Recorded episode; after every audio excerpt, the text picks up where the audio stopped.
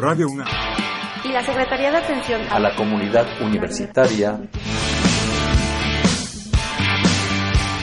a través de la Dirección General de Atención a la Salud presentan Confesiones y Confusiones. Un espacio de salud para los jóvenes.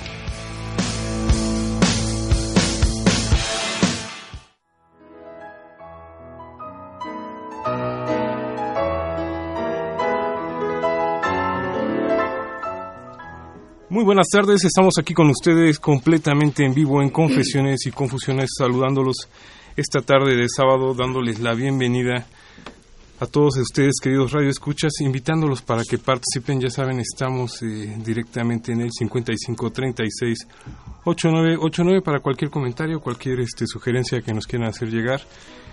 El día de hoy le estamos dando la bienvenida a alguien de casa, a alguien que, este, que finalmente siempre está viendo por la salud de los, de los estudiantes universitarios, al doctor José Luis Gómez eh, Rosales. Muy buenas tardes, doctor. ¿Cómo buenas está? tardes. Muy a gusto por venir aquí nuevamente con ustedes. Él es jefe de atención médica allá en Centro Médico Universitario, directamente en Ciudad Universitaria. Lo pueden encontrar de lunes a viernes. Y bueno, él, para variar, trae este, su gran equipo de colaboradores. Le damos la bienvenida al doctor Juan Francisco Arriaga Naranjo. Muy buenas tardes, doctor. Buenas tardes. Bienvenido nuevamente. Muchas gracias. Al doctor Andrés Castro Sánchez. Muy buenas tardes. Buenas tardes y nuevamente con mucho gusto de estar en este programa y sobre todo pues eh, como parte de mi alma mater, la universidad. Es un placer recibirlo nuevamente. Y al doctor Arturo Martínez Sánchez. Muy buenas tardes. Muy buenas tardes. Agradezco la invitación para poder expresar lo que considero es importante dentro del grupo de enfermedades del corazón. Es, es un, eh, un tema un poco amplio lo que vamos a tratar el día de hoy. Vamos a ver hasta dónde logramos avanzar Así, así es. con el tiempo. Y para no este, quitarles más, vamos arrancando. Bueno, nosotros este, pensamos y vimos un, un programa que tiene la OMS que llama Operación Bikini. En esa operación bikini la, OM, la OMS marca las pautas, las enfermedades que se dan en los periodos veraniegos, en periodo de verano.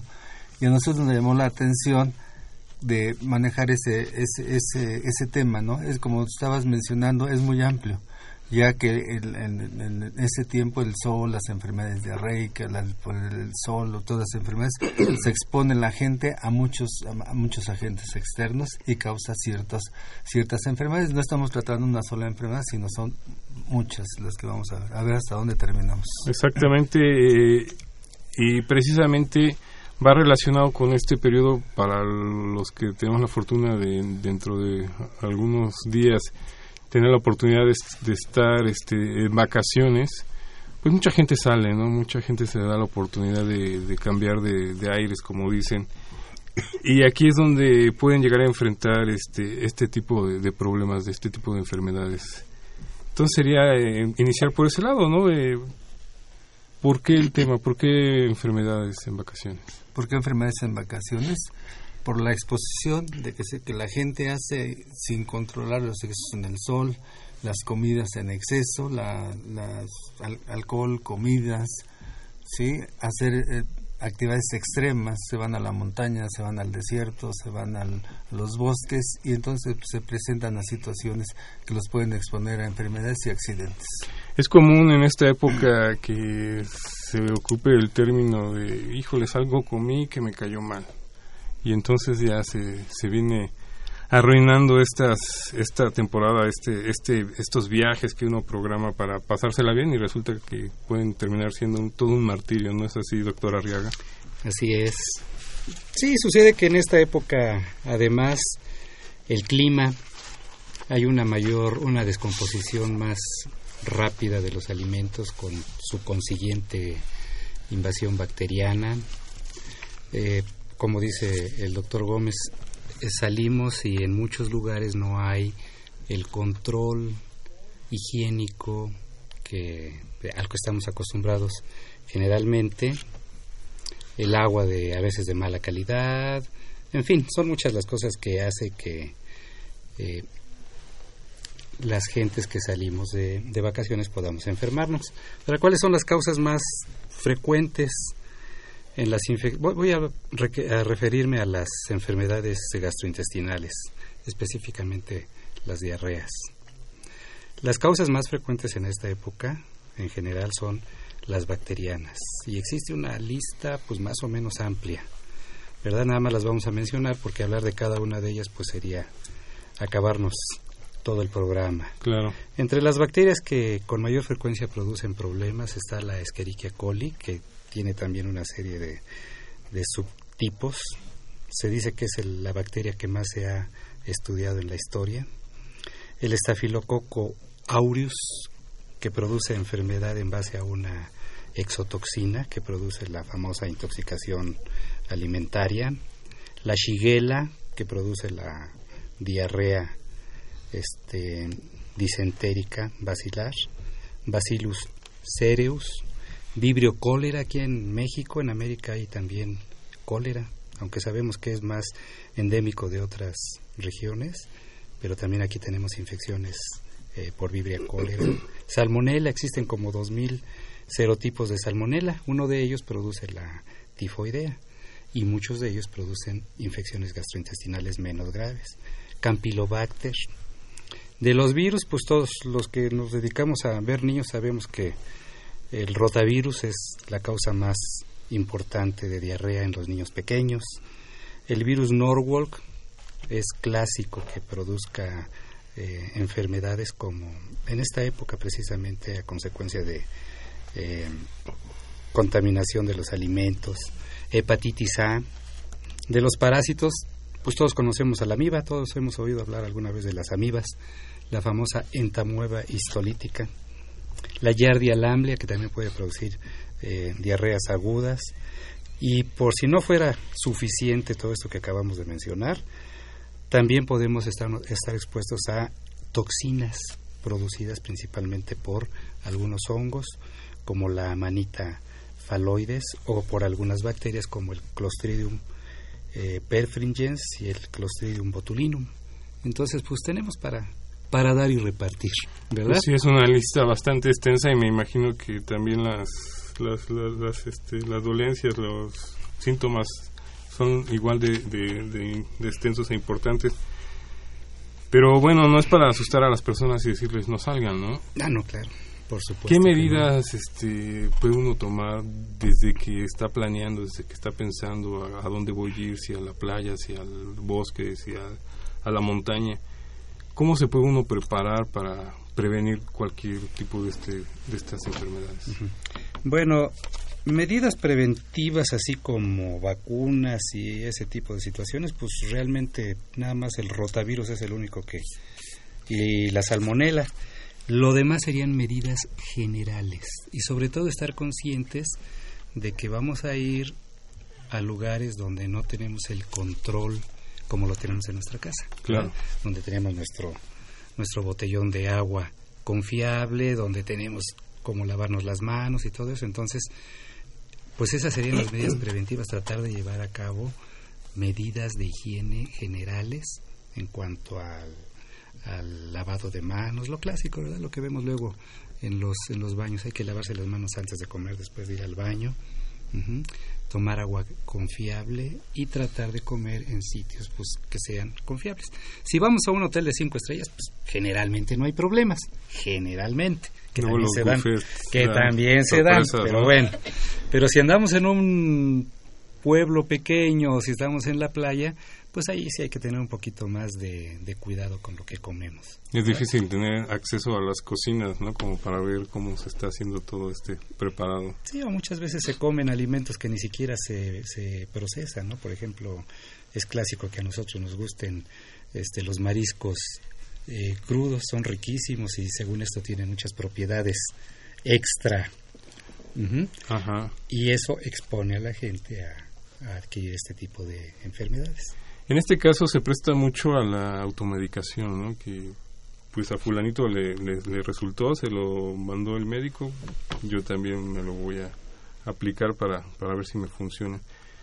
Dentro del botiquín que uno eh, suele llevar, ¿hay alguna recomendación que se podría tomar en cuenta o, o es muy difícil?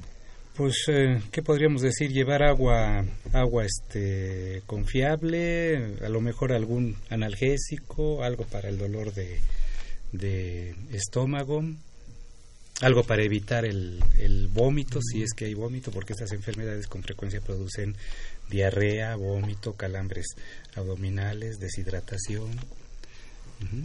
En general, lo más, este, lo, lo que podemos insistir mucho es en que traten de llevar las medidas de higiene eh, hasta donde sea posible para evitarlas.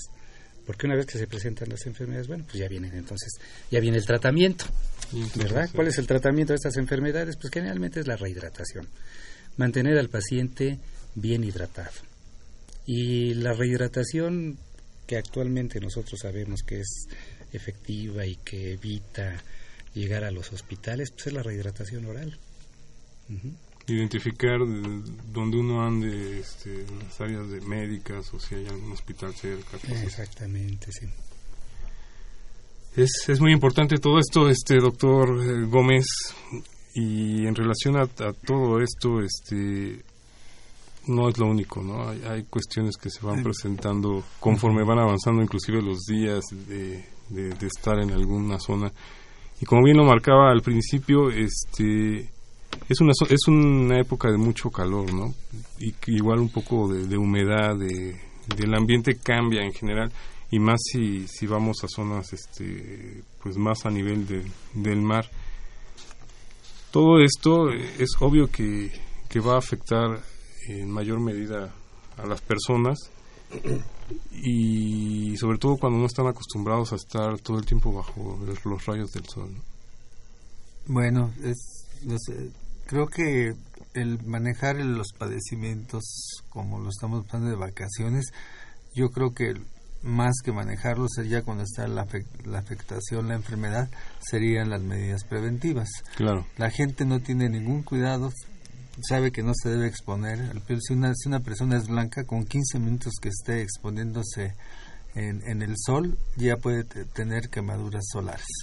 Una persona morena puede a lo mejor aguantar más tiempo, pero también va a sufrir las mismas quemaduras. La gente se cuesta en la playa y se pasa horas quemándose sin saber que esa piel se va a envejecer, que le va a estar propensa al cáncer, que le va a salir como una quemadura, ámpulas y puede tener algún proceso infeccioso, inclusive el golpe de calor que, del cual nos va a hablar el doctor Castro. Entonces, este tiene que tiene que tener ese cuidado, ¿no? ¿Cuáles serían las medidas preventivas para esta situación? Ni los estos famosos camastros que se dan para para quemarse, para broncearse, ¿qué es lo que está pasando? La gente está envejeciendo su piel, la está deshidratando y la está haciendo propensa al cáncer de piel. ¿Qué vamos a hacer para medidas preventivas? No asolearse los autores recomiendan que de las 10 a las 6, a las 4 de la tarde no se asole la gente y los niños menores de las 6 en adelante con ropa apropiada, con gorros, con todos. Con manga larga. Entonces manga larga, pantalón largo y sin embargo salimos con bikini, con todo y nos quedamos. Nos quedamos no, todos quitamos la playera, ¿no? Doctor, este, doctor Castro. Bien, yo creo que eh, cuando hablamos del periodo de vacaciones, no solamente debemos de enfocarnos en el universitario, en el preparatoriano, ah, sino sabemos que en esta en este periodo vacacional de verano, pues eh, van a salir niños desde kinder hasta universitarios. Muchos de estos niños podrán quedarse en casa o se quedarán en casa, pero aún así están expuestos a problemas y no digamos ya este lo que ahora se utiliza mucho, lo que se estila mucho que son los famosos campos este de verano, ¿no? los paseos de campamentos de, verano. Es importante conocer que en estos campos de, de, verano pues pueden ir niños desde kinder, insisto, hasta adultos y los adultos ya en, eh, sitios donde se pueden exponer eh, a mayor tipo de problemas. Quizás un niño de primaria, un niño de secundaria, a lo que más se expone es, eh, y por los tiempos que estamos viviendo, a esa gran radiación solar que tenemos. Y pues por la, por la fiesta porque al final de cuentas es una fiesta, por la fiesta que estamos viviendo, puede ser que no tengamos la precaución, como ya mencionaba hace rato el doctor Gómez, no tenemos la precaución de tener en mente que el exponernos mucho tiempo al sol y a temperaturas altas nos va a condicionar este problema. Eh, muchas veces cuando somos niños, cuando somos adolescentes, no tomamos atención en algunos signos que ya nos está demandando nuestro cuerpo. Y básicamente me voy a referir que por el calor, por la radiación y a veces este, por el olvido de estar tomando agua, podemos llegar a tener eh, deshidratación. Ahora, la deshidratación puede ser leve, moderada o grave. Habitualmente, lo que se espera cuando un niño se encuentra en un campamento o simplemente jugando en la casa, en la colonia, en la calle, se puede exponer a algunos grados de deshidratación. Si hablamos de un grado de deshidratación de primer grado, pues quizás no vamos a tener mucho problema. Pero ya la deshidratación de segundo grado sí nos va a causar eh, ya algunos síntomas como son el decaimiento, este, pérdida de fuerza, em, lengua seca, alteraciones en la piel. Si nosotros no tomamos en cuenta estos datos que nos está demandando nuestro cuerpo, podemos favorecer que avancemos en esa deshidratación y caer en una deshidratación de tercer grado, que afortunadamente no es tan frecuente cuando hablamos de niños que estén en periodo vacacional, salvo que se agreguen algunas situaciones como las que ya mencionó el doctor Arriaga, de que se agregue una enfermedad que le produzca vómito, que le produzca diarrea, que haga que tengan fiebre, y entonces el conjunto de todas esas situaciones, el estar expuestos al sol y estar expuestos a pérdidas importantes de, líquidos por otras vías, pues hace que puede, un niño o un adolescente o inclusive un adulto pueda caer en una deshidratación grave que se considera ya choque hipovolémico. Entonces, por eso esto es muy importante. Y es muy importante cuando vamos a, un campamento que la gente que acompaña a llámese niño, llámese adolescente, que esté consciente de que lo primordial es prevenir que esto llegue a suceder. ¿Y cómo lo vamos a prevenir? Pues evitando que los niños, que los adolescentes, que los jóvenes se expongan en forma inmoderada al sol. Y además estar pendientes de que se estén hidratando en forma adecuada para evitar este tipo de problemas. Generalmente nadie quiere cargar el agua, ¿no? Así es, porque al final de cuentas, pues una deshidratación leve o moderada quizás no nos va a dar mucho mucho problema. Hay algunos síntomas pues que uno ya empieza a, detectar.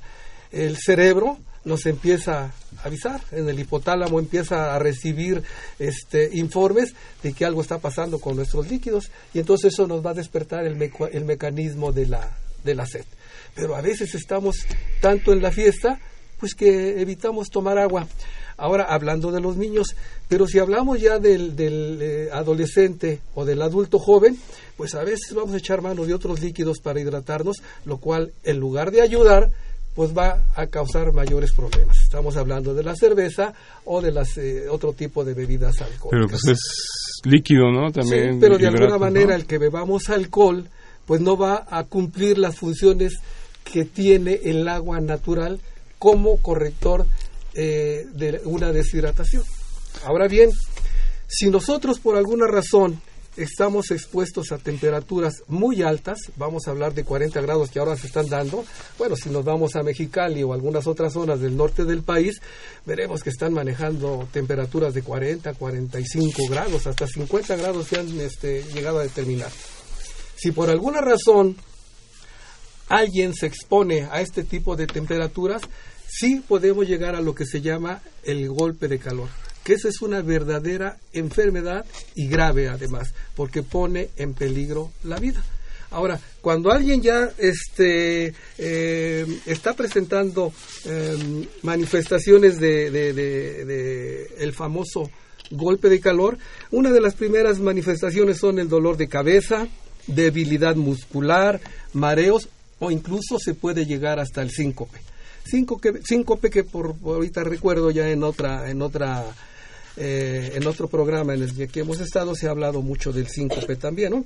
Eh, se presentan náuseas, empiezan a tener trastornos visuales, se enrojece la piel en forma muy este, importante, la temperatura corporal es muy alta e incluso la persona que está presentando esto llega a tener crisis convulsivas y pueden llegar hasta el coma, perder el estado de, de conciencia o el estado de alerta.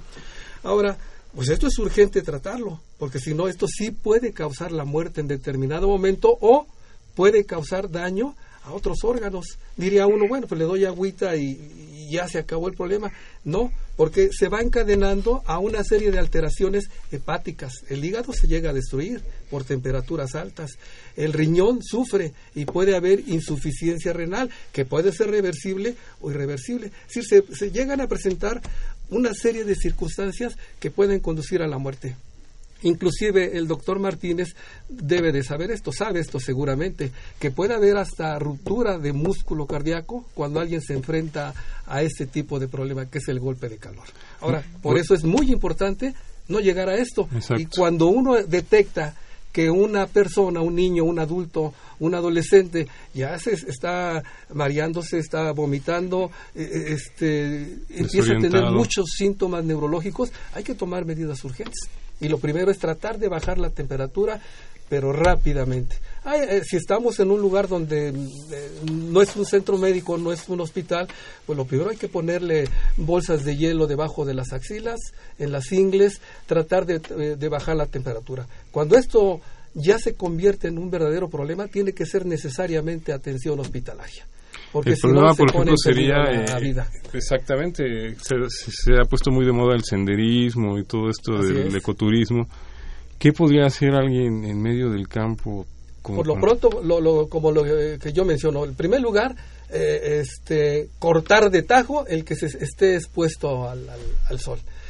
De inmediato, darle bebidas frías que beba agua fría y ponerle si tenemos a la mano este, bolsas de hielo debajo de las axilas, en la cabeza, como hacemos cuando un niño tiene fiebre eh, por X o Z enfermedad, eh, que ya le dimos medicamento, le dimos este paracetamol, le, demos, le dimos lo que usted guste y mande ya le dimos medicamentos y la fiebre no se controla, que eso es muy frecuente. Entonces, ¿qué hacen desde los tiempos de nuestras abuelitas? O como lo vemos en las películas, que les ponen la famosa bolsa de hielo o las eh, compresas de aguas heladas en la, en la cabeza, en el abdomen. ¿Por qué en la cabeza y en el abdomen y en las axilas? Pues es por donde el flujo sanguíneo este, corre en mayor cantidad y de alguna manera al estar circulando la sangre en contacto con esas compresas frías o bolsas de hielo, pues es como si estuviéramos utilizando un radiador y eso hace que se enfríe nuestra sangre. Entonces lo primordial es rehidratarlo, hidratarlo y ponerle un ambiente eh, que baje esa temperatura corporal. Que esto no se prolongue porque si no se pueden presentar todas esas complicaciones hepáticas, renales, cardíacas, etcétera. Ahora, antes del golpe de calor, ya el cuerpo nos está avisando que algo va a suceder o algo está sucediendo. Los famosos calambres por, por, por, por eh, eh, hipertermia. Entonces, los, las, las, alteraciones visuales, las alteraciones mentales que ya se están presentando, pues eh, el personal que organiza un campamento, el que organiza una excursión a una montaña, etcétera, pues debe de tener eh, eh, entrenamiento para detectar todo este tipo de cosas. que desafortunadamente, pues muchas veces pues no se hace.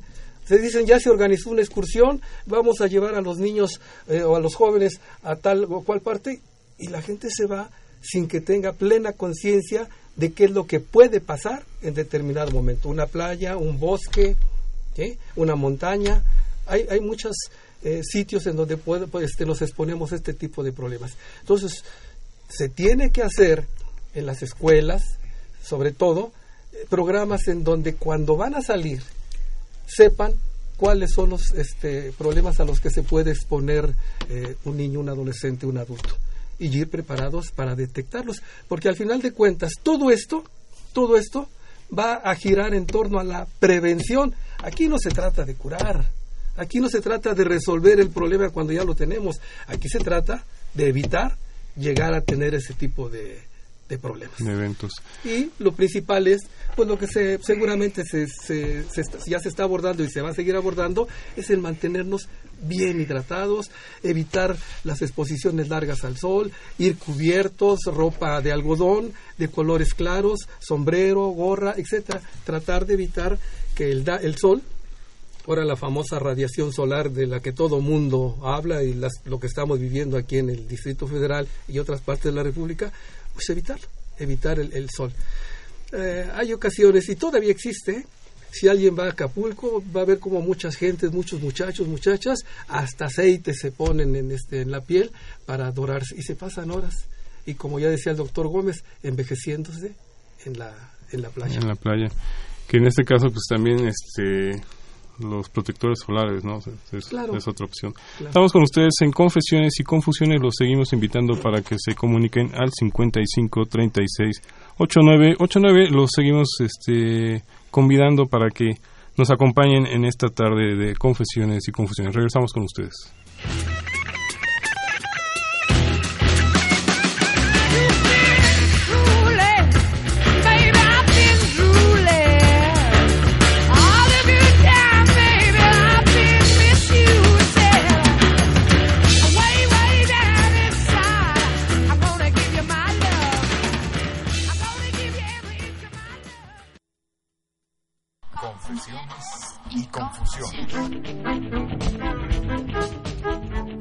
Habla Emanuel Jesús López Morgado, estudiante de medicina de la Facultad de Estudios Superiores Zaragoza, médico pasante en servicio social, comentando el tema enfermedades frecuentes y accidentes en las vacaciones de verano.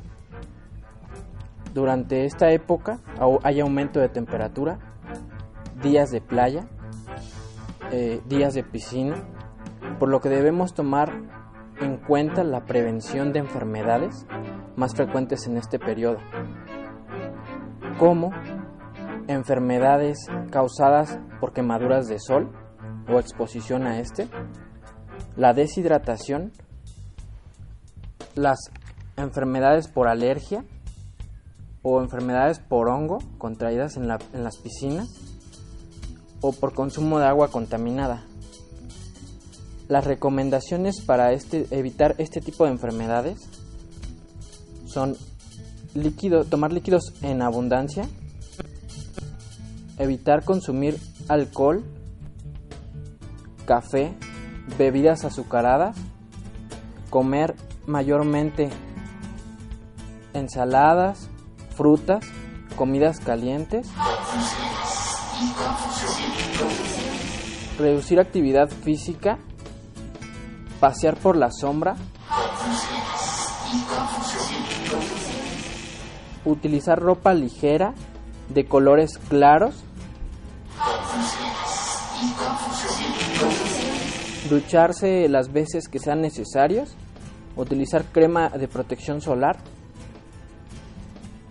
Eh, no mantener los alimentos a temperatura ambiente y aunque estos alimentos estén cocinados, no mantenerlos en el refri.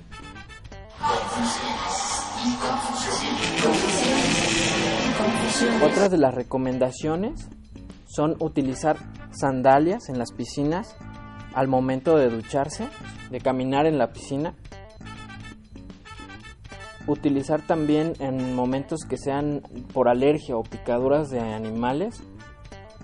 Estar atento siempre al momento de revisar los zapatos o al momento de encontrarnos en un lugar en donde ya sabemos que hay normalmente arañas, alacranes, hay que revisar normalmente por prevención a los niños y a nosotros mismos.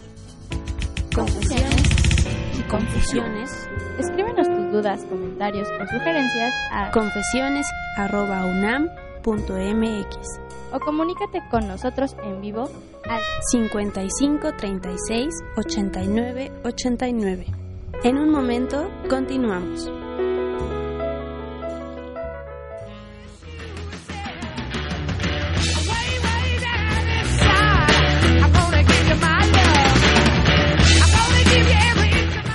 Estamos de vuelta con ustedes en Confesiones y Confusiones, agradeciendo que nos acompañen esta tarde. Le mandamos un cordial saludo a Jorge Rodríguez Pedregal, quien es seguidor de, de, esta, de este programa.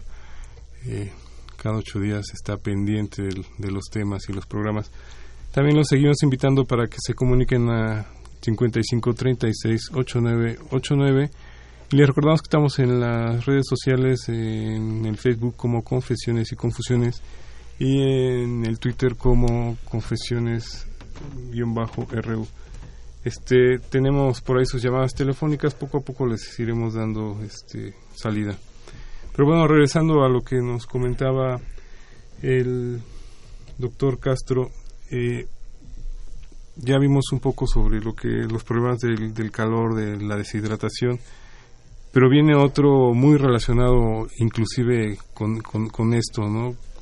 Eh, las desubicaciones, quizás mareos, y pueden presentarse otro tipo de, de accidentes aunados a, a, esto, ¿no? O descuidos, este, tropezones o caídas que, que pueden provocar este, daños mayores en el cuerpo como lo son las fracturas o torceduras. Así es, mira, bueno, es evidente que con y sin vacaciones, el niño, el adolescente, inclusive hasta el adulto, siempre está expuesto a accidentes, y más si estamos en, vacaciones. De hecho, se habla muchas veces que inclusive la gente dice, pues yo estoy de vacaciones, pero no voy a salir y dentro del hogar se pueden llegar a presentar accidentes. Eh, dentro de la casa y fuera de la casa siempre va a haber accidentes. Simple y sencillamente, eh, si alguien está haciendo senderismo, como mencionaba hace un rato, pues al pisar una piedra en forma eh, sin darse cuenta, pues puede tener alguna torcedura, ¿no? Como le llamamos habitual, habitualmente. Eh, lo más frecuente cuando estamos de, de vacaciones son eh, las caídas, los que nos va a provocar algunas laceraciones o raspaduras, como se conocen, algunas pequeñas heridas y algunos golpes que lleguen hasta producirnos este, moretones. Cuando llegamos a tener esto, pues la realidad es que no nos preocupamos porque eso se presenta todos los días, hasta cuando los niños o los jóvenes van a jugar fútbol, terminan raspados y con moretones. Hasta ahí bueno, pues el aseo, el limpiar de inmediato esas pequeñas heridas va a acabar con el, con el problema.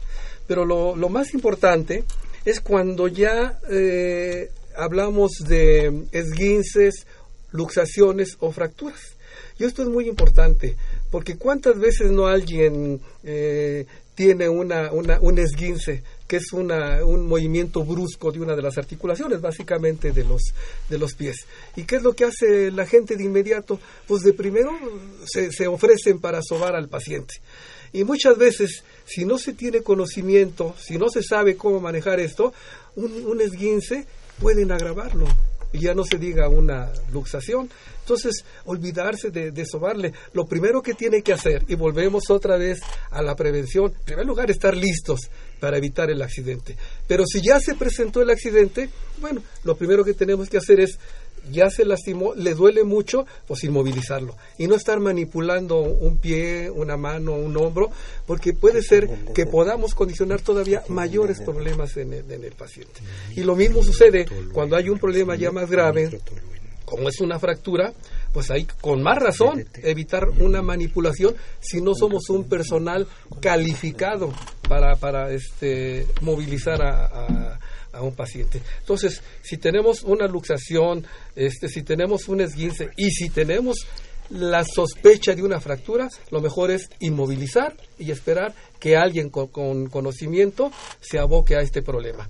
Y rápidamente se me viene a la mente cómo a veces eh, eh, hasta en la televisión lo hemos visto y no quiero poner ejemplos porque a lo mejor van a, a reclamar y hablan por teléfono ahorita, ¿no?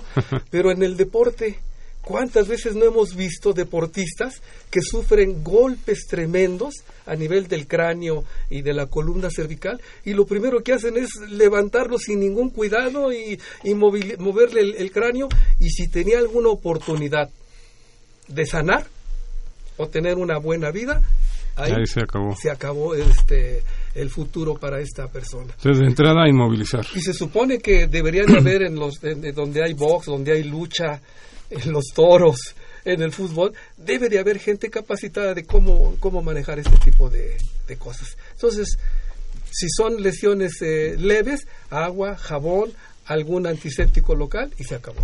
Pero ya problemas más graves, inmovilizar y permitir o hablarle a gente que sepa manejar este tipo de cosas. Y como dicen, ante la duda, mejor Así es. inmovilizar y, y listo. Y aquí se puede hablar muchas cosas, pero bueno, vamos a, Vamos a continuar. Hay muchas cosas interesantes ahorita que, que tienen que seguir. Claro que sí, este, rápidamente, disculpe, queridos escuchas, pero sí queremos dejarles así como que un panorama muy abierto de, de todo lo que uno puede encontrar en estas salidas que son inesperadas, que realmente uno muchas veces no, no planea los accidentes, las, las enfermedades. Y es clásico también salir a las albercas, a, ir al mar o estar en contacto con el agua y ahí se vienen otro tipo de, de cuestiones que el doctor Arriaga nos puede ir aclarando un poco más. Bueno, sí, es frecuente que nosotros veamos, sobre todo al regreso de, de los vacacionistas, lo que se llama el oído del nadador. ¿verdad? A, a todos El nos nadador gusta se vuelve más- del nadador, sí. A todos nos gusta ir y meternos al río, al mar, y en ocasiones pues las aguas no están no están precisamente muy limpias y esto permite que el oído, que es un sitio semicerrado, pueda, pueda haber una proliferación bacteriana y pues es frecuente que veamos sobre todo niños con infecciones del oído externo, ¿verdad? Que le produce dolor, que le produce a veces secreción. Lo mejor pues es este em, aconsejarles, ¿verdad? Que no se metan al agua, al agua sucia y si lo hacen pues que se hagan una limpieza adecuada con algo que no les lastime, no hay que recomendarles que usen este cotonetes ni ese tipo de situaciones y eventualmente pues pueden requerir tratamiento ya eh, con antibiótico por parte de su médico. Otra infección frecuente, no solo cuando salimos de vacaciones, sino también en la vida diaria, pues son el famoso pie de atleta, ¿verdad? O tiña pedis, eh, que se caracteriza por la presencia de, de este prurito, descamación de, de la piel, en, en- generalmente en los pies y en los espacios interdigitales, etcétera. Eso es muy común. Eh, ¿Qué es lo que hay que hacer? Pues medidas, nuevamente, medidas de higiene y cuando se sospeche la presencia de esta patología, ir con nuestro médico para que nos indique además un medicamento antimicótico. Esto así rápidamente, ¿cómo lo identifica uno? ¿Hay cambios en la coloración? ¿Hay De la piel, bueno, en la piel le da comezón, eh, enrojecimiento, o sea, datos de inflamación, descamación, es cuando vemos que se están pelando los, los espacios entre los deditos, los espacios interdigitales o la parte de la planta del pie o del, o del talón. Ujú. Es muy evidente y yo diría que prácticamente todos alguna vez lo tenemos. Todos se, se dieron cuenta que es- pasaron por ahí. Así es. Estamos agradeciendo, agradeciendo sus llamadas al 5536-8989. Ahí, eh, poco a poco, conforme vamos avanzando, creo que van a ir saliendo estas dudas.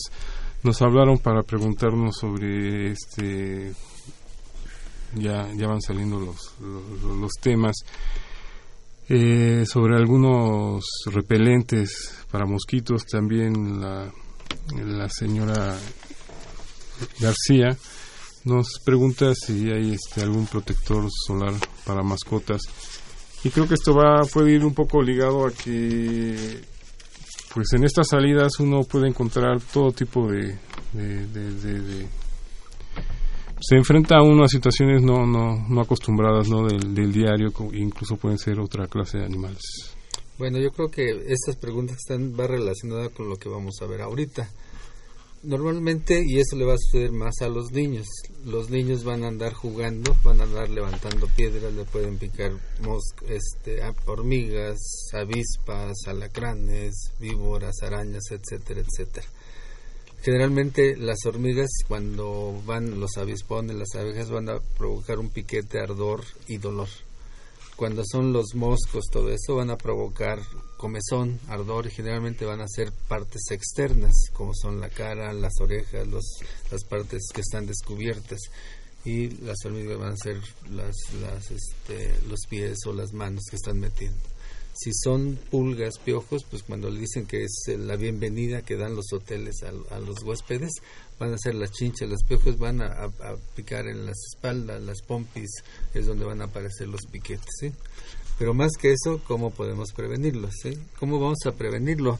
Pues evitar, cuando haya una avispa, evitar movimientos rápidos, rápidos para que las abejas o las avispas no, no, se, no, se, no se muevan, ¿sí? Vamos a también que, que ser, evitar usar uso de perfumes y blusas floreadas porque les va a llamar la atención las bebidas de estas azucaradas o incluso al, estar tomando una cerveza se puede encontrar uno con una avispa, con una abeja y le puede uno picar la boca o algo y, provocarle una reacción de, inflamación o alergia, ¿sí? Utilizar repelentes, repelentes para insectos y ropa protectora, o sea, pueden ser de manga larga, este, de pantalones largos o inclusive algunas veces es necesario usar mosquiteros para en la cama o en las habitaciones para que no entren esos insectos. Algunos autores refieren que si va a salir uno de vacaciones, tome uno complejo B unos dos o tres días.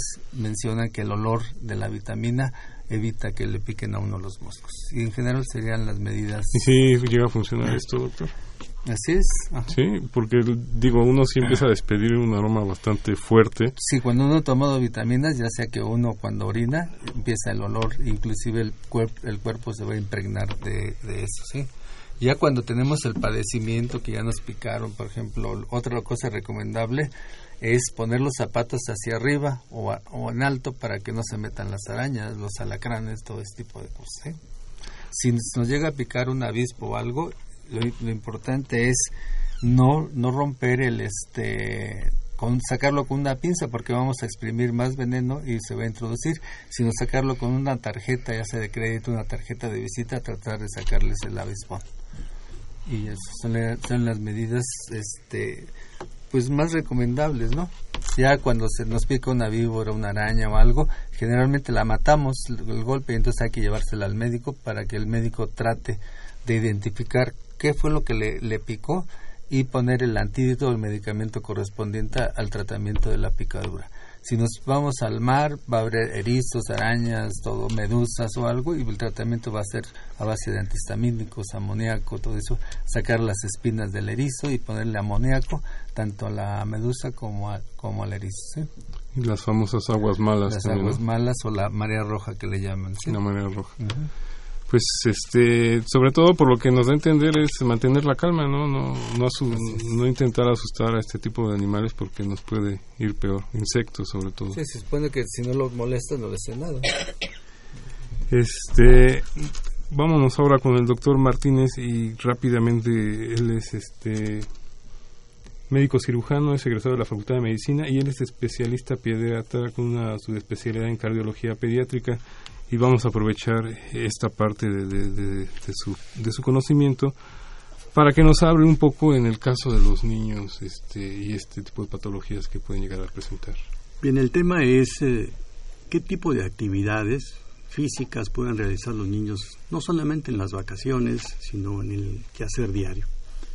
De todos es conocido el beneficio de hacer ejercicio. Y sabemos perfectamente bien que México es uno de los países, si no es el más importante en obesidad infantil. De tal manera que el ejercicio físico está plenamente demostrado que va a mejorar la salud de las personas y en este caso específicamente los niños. Pero, ¿qué problemas puede tener un pequeño si es que está afectado el corazón? A este respecto hay eh, niños que están asintomáticos, que no sabemos que tengan alguna enfermedad cardíaca y el realizar actividades físicas en forma importante, ya sea por moto propio o por el hecho de que los padres los pueden a competir, puede traer como consecuencia alteraciones en la familia por problemas de eh, muerte súbita en los niños. ¿Qué hay que hacer? Pues primeramente eh, lo que uno tiene que hacer es eh, investigar, solicitar a los padres, antes de ponerlo a hacer algún ejercicio, sus antecedentes familiares. para poder detectar enfermedades silentes o silenciosas que pueden traer consecuencias graves. El hecho de que tengan enfermos o familiares que murieron súbitamente en forma eh, muy jóvenes, pues uno los, lo alerta para pensar en que pueden tener una miocardiopatía hipertrófica un grosor exagerado del corazón, obstruyendo la salida de la sangre por la aorta y condicionarles la muerte súbita. Otro de ellos es el hecho de que tengan alteraciones en el nacimiento de las coronarias. Y eso lo vemos muchas veces en deportistas incluso de alto nivel que súbitamente mueren porque jamás se hicieron un examen que tuviesen pues, la curiosidad de determinar si tienen ese tipo de situaciones. Es un tema muy impactante. ¿no? Así es, y es impactante y verdaderamente doloroso.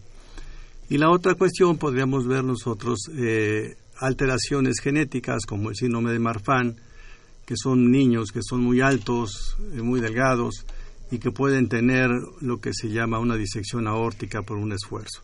De tal manera que los antecedentes son muy importantes. Y aquí vemos nosotros que esos son, muchos de ellos están asintomáticos. ¿Y cómo detectarlos? Bueno, pues hay varias formas. Las principales causas por las cuales acude un familiar, la mamá o el papá, para llevar a su hijo para hacerle algún examen son dos. La presencia de que alguien le auscultó un soplo cardíaco y la otra cuestión es que notaron que tiene una coloración diferente en las uñas o en la boca que se llama cianosis. Es común que inmediatamente vayan con su pediatra y el pediatra les diga, sí, sí tiene un soplo, pero se le va a quitar. Yo siempre recomiendo que si no conocen el problema auscultatorio en forma adecuada, se puede decir, sí tiene un soplo, pero lo voy a estudiar. Y si no está dentro de mi campo de acción, pues lo refiero con una persona que se dedique a ello. De tal manera que de esa manera iniciamos un escrutinio de cuáles son ese tipo de problemas que puede tener el enfermo o el paciente. Ahora bien, puede ser que ya también sea un enfermo que está diagnosticado que tiene una cardiopatía, que tiene una enfermedad en el corazón. Y aquí se dan dos situaciones. Una, que sea una persona que no ha recibido tratamiento porque le detectaron una cardiopatía que en esos momentos no es tributaria de manejo, ya sea intervencionista o quirúrgica, u otra persona que tiene una cardiopatía o una enfermedad en el corazón que ya ha sido operado. Y la pregunta surge cuando van a salir de vacaciones o se van a alguna parte a, a divertirse, es qué ejercicios puede hacer mi hijo ahora que nos vamos de vacaciones. Que mucha gente prefiere mejor ni sacarlos, ¿no? O muchos no prefieren no sacarlos. Entonces, aquí depende el tipo de malformación que tenga y podemos decir que hay enfermedades cardíacas en niños que son relativamente bien toleradas, benignas, cuando las afectaciones, ya sea a las, eh, a las grandes arterias como es la aorta o la pulmonar, no son tan importantes y permiten realizar un ejercicio adecuado. O cuando hay defectos entre las diversas cámaras o entre las arterias, eh, que permite el paso de sangre tanto de sangre oxigenada a la no oxigenada o sangre oxigenada a la oxigenada y eso condiciona pues alteraciones, pero también ahí podemos ver nosotros a través de exámenes muy bien elaborados cuándo sí y cuándo no podemos permitirle que realicen actividades. Por ejemplo, dentro de las cardiopatías o las malformaciones cardíacas más frecuentes está la comunicación entre los ventrículos. Y la comunicación entre los ventrículos, que son las cámaras de, presión importante dentro de nuestro corazón está a la derecha y está a la izquierda. La cavidad ventricular derecha maneja la tercera parte o incluso la cuarta parte de la presión de la cámara izquierda, que es la sistémica.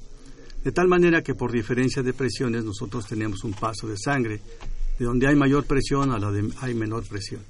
Eso se puede cuantificar sin necesidad de realizar un procedimiento invasivo a través del estudio de ultrasonido. Si nosotros vemos que el defecto es pequeño y la cantidad de sangre que pasa, que se calcula también a través del ultrasonido, también es pequeña, menos de 2 a 1, uno puede decir, puede realizar este paciente, esta persona, pues prácticamente todas las actividades. Otro factor importante es el hecho, los gradientes entre la cavidad y la arteria que da origen. Si el gradiente no es importante, pues uno también puede decir, él puede realizar actividades.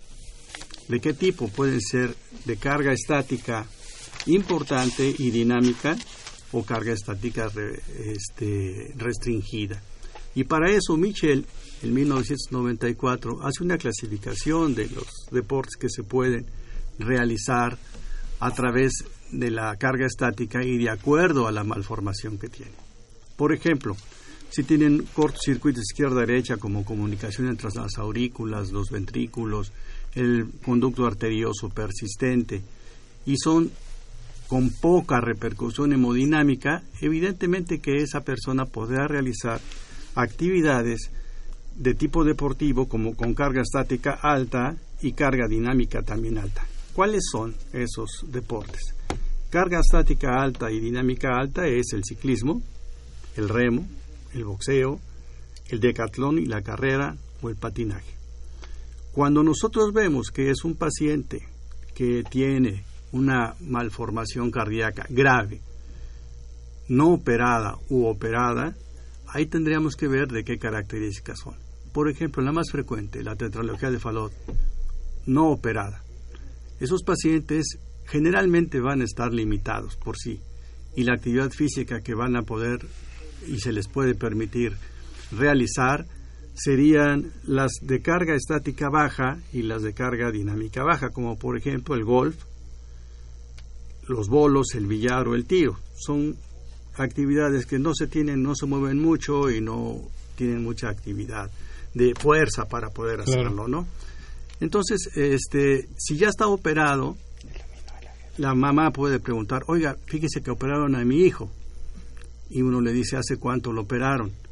Si la cirugía fue después de seis meses, uno puede, y no hay lesiones residuales importantes, uno le puede dar oportunidad a que haga ejercicios de tipo moderado con carga estática media y carga eh, dinámica también media, como cuál sería pues la natación, el baloncesto, eh, el jockey y es muy importante lo que a continuación les voy a comentar. El padre, la madre, los familiares deben de saber que llevan un niño con una malformación cardíaca el profesor de la, de, la, escuela, el que imparte las clases de educación física, debe de estar enterado que dentro del grupo que él entrena tiene uno eh, alguna malformación cardíaca. De preferencia que sepa el diagnóstico, que sepa cuándo derivarlo, el teléfono de su médico de cabecera y permitirle al pequeño descansar cuando así lo solicite. Entonces es vital que haya una comunicación excelente entre los profesores y el alumno y los padres de familia, por supuesto. Y entonces investigar adecuadamente cuando este, esta persona, este niño, tiene una malformación cardíaca. Para eso se cuentan con una historia clínica bien elaborada, un examen físico muy bien elaborado, sin pasar por alto, tocar los pulsos en las cuatro extremidades. Es verdaderamente triste, decepcionante que nosotros nos encontremos con enfermos con obstrucción de la aorta, que es la arteria principal, en adultos. Nadie se ocupó de tocarle los pulsos en los miembros inferiores y eso acorta su vida considerablemente. Medios auxiliares de exacto, este, medios de, de diagnóstico auxiliares una radiografía simple de tórax, un electrocardiograma que nos va a permitir encontrar arritmias que pueden ser fatales. Entonces, la mamá puede darse cuenta de ello a través de que el niño le dice, me late muy rápido el corazón. Entonces, tomarle atención a ello, no decirle, no, no, no te pasa nada. Siempre tener eso en mente. Pues, este, estimados doctores, es un placer que hayan estado con nosotros esta tarde. Eh, doctor José Luis Gómez Rosales al frente de, este gran equipo que nos acompañó la tarde de hoy. Le agradecemos. Desgraciadamente el tiempo en radio nos come. Se nos, se nos fue rapidísimo la tarde de hoy. Le agradecemos al doctor Juan Francisco Arriaga Naranjo. Muchas gracias que haya estado con nosotros. Al doctor Andrés Castro Sánchez. Muchísimas gracias, doctor. Gracias. Y al doctor Arturo Martínez Sánchez. Fue un placer. Esperamos tener la oportunidad de poder informar más a la gente acerca de lo que son las cardiopatías congénitas. Claro que sí, para eh, mi gusto este era un te- eran temas de, de todo un programa cada uno, ¿no? Pero afortunadamente pudimos darles un bosquejo a nuestros radioescuchas de, de todo lo que tiene uno que tomar en cuenta más allá de, de las maletas, las reservaciones y, y los periodos vacacionales. Hay que hay que estar muy muy atentos, sobre todo como bien lo marcaron con los pequeños y con los adolescentes. Doctor Gómez. Así es, pues muchas gracias. Nada más recomendarles el uso de protector solar, mínimo debe ser de 15 para, para que lo protege uno el 92% y de 30 lo protege uno el 98%. El de 60 no lo va a proteger más, o sea, no va a ser el cuádruple el del 15. Con Entonces, el de debemos- 15 es lo debemos usar suficiente. cada cuatro horas o cada vez si nos sumergimos tres o cuatro veces al agua hay que volverlo a usar. Crescencio Suárez Blancas en los controles técnicos, te agradecemos, nos despedimos una vez más de Confesiones y Confusiones. Un saludo al gran equipo que conforma este programa. Eh, se despide de ustedes Alfredo Pineda. Hasta la próxima.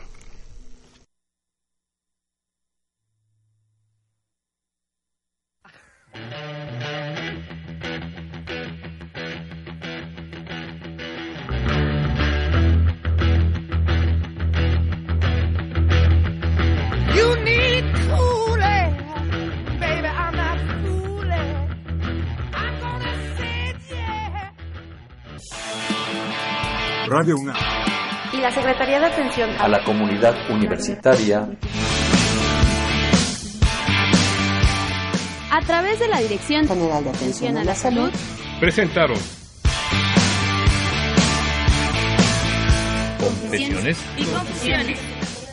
Un espacio de salud para los jóvenes.